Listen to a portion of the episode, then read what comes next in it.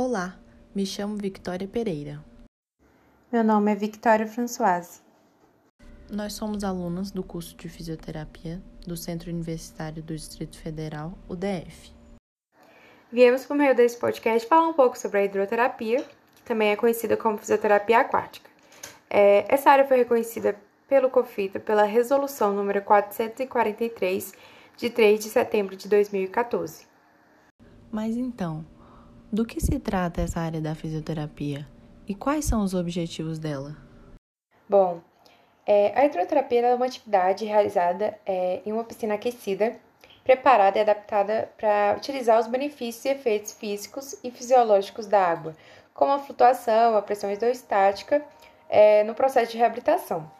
Com ela, tem a obtenção de diversos ganhos funcionais, é, como a redução de espasmo muscular e das dores, é, diminuição na fadiga muscular, prevenção de deformidades e atrofias, aumento ou manutenção das amplitudes de movimento, melhora na flexibilidade, melhora e adequação do tônus, é, favorecendo o relaxamento, melhorando a resistência e a força muscular, é, como nas trocas gasosas, ensinando a reeducação respiratória, entre outros, de acordo com cada patologia.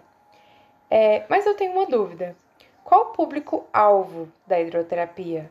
Então, Digamos que essa área tende a abraçar pessoas que estejam com algumas lesões articulares, alguns problemas na coluna, disfunções neurológicas, tendinite, fibromialgia, o reumatismo, osteoporose ou artrite, que estão em um pós-operatório e não só nessas situações, mas também serve para mulheres grávidas, idosos ou então pessoas que já tiveram problemas e foram solucionados com a ajuda da hidroterapia, mas que escolheram permanecer praticando por terem criado afeto com a área.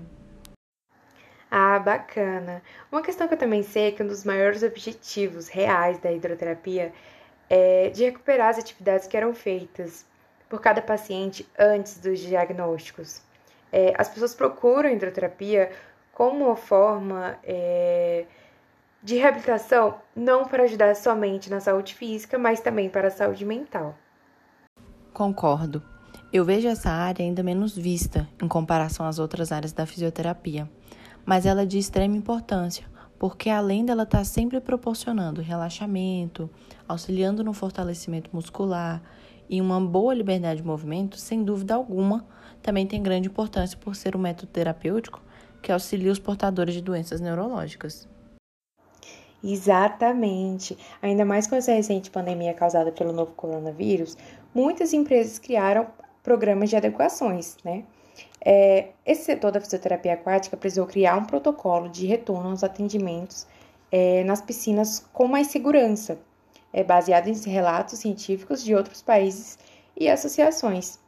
É, pensando não só no, no, nos aspectos gerais, mas como nos aspectos fundamentais do paciente e adequação ao ambiente, né? É, para, para que as atividades desse setor de fisioterapia fossem retomadas, é, foram feitas muitas alterações, como parâmetros de cloro, pH e alcalinidade da água, sendo adequadas para inativação e ajustadas a cada duas horas. Com isso, teve que haver uma modificação nos horários das terapias para a higienização adequada dos materiais é, com regras de utilização de vestiários, armários, é, definidos para cada indivíduo. É, havendo sempre uma utilização de máscara após sair da água e o distanciamento mínimo claro de 2 metros para cada paciente terapeuta, tanto na água quanto fora. Tendo assim, então, um protocolo realizado de forma segura e com o intuito de servir como referência para outros serviços da fisioterapia. É, sei que nesta área os profissionais utilizam alguns métodos. Quais são eles especificamente? Bom, um dos métodos mais utilizados é o Watson, que foi criado na década de 80 e tem como fundamento a relação de integração corpo-mente. Ele foi criado como uma forma de massagem na água, na qual o paciente permanece flutuando e a partir disso são realizados alongamentos e rotações do tronco. que estão sempre auxiliando no relaxamento profundo, vindo por meio do suporte da água e dos movimentos rítmicos dos batimentos cardíacos. Tem também o Halloween, que teve sua criação em 1949 e é um método multidisciplinar, podendo ser utilizado em qualquer pessoa que apresente dificuldade física ou apenas por aprendizado, combinando com os conceitos da neurofisiologia, psicologia, pedagogia e a dinâmica de grupo, tendo como principal objetivo proporcionar sempre momentos de inteira independência do paciente no ambiente aquático, enfatizando suas habilidades e não suas limitações. Tem também o chamado Bed Ragaz, nome dado como tal porque foi na cidade de Bed Ragaz, na Suíça, que os pacientes recebiam esse tratamento. Eles eram apoiados por flutuadores em forma de anéis em quatro regiões do corpo: a cervical, pélvica, joelhos e tornozelos. O fisioterapeuta, dentro da água, conduz e instrui o paciente, agindo assim como ponto de estabilidade e fixação, trabalhando assim de forma cooperativa, precavendo sempre para evitar fadiga excessiva no paciente.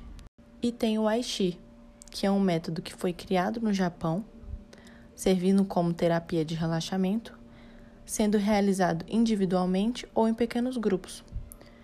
Utiliza-se da combinação de respiração profunda com movimentos lentos e amplos dos membros superiores e inferiores e do tronco, integrando sempre a mente, o corpo e a energia espiritual, se tornando assim uma técnica suavizante, porque os movimentos leves realizados com harmonia permitem um alongamento muscular, promovendo assim uma melhora no metabolismo corporal e aumentando em torno de 7% o consumo de oxigênio do corpo do paciente.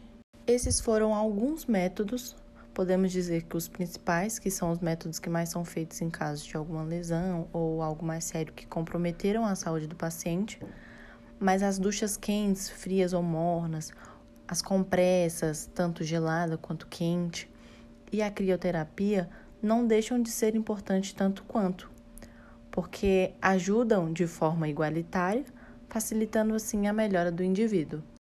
Então, esse foi o nosso podcast. Obrigada por ouvir até aqui e até mais.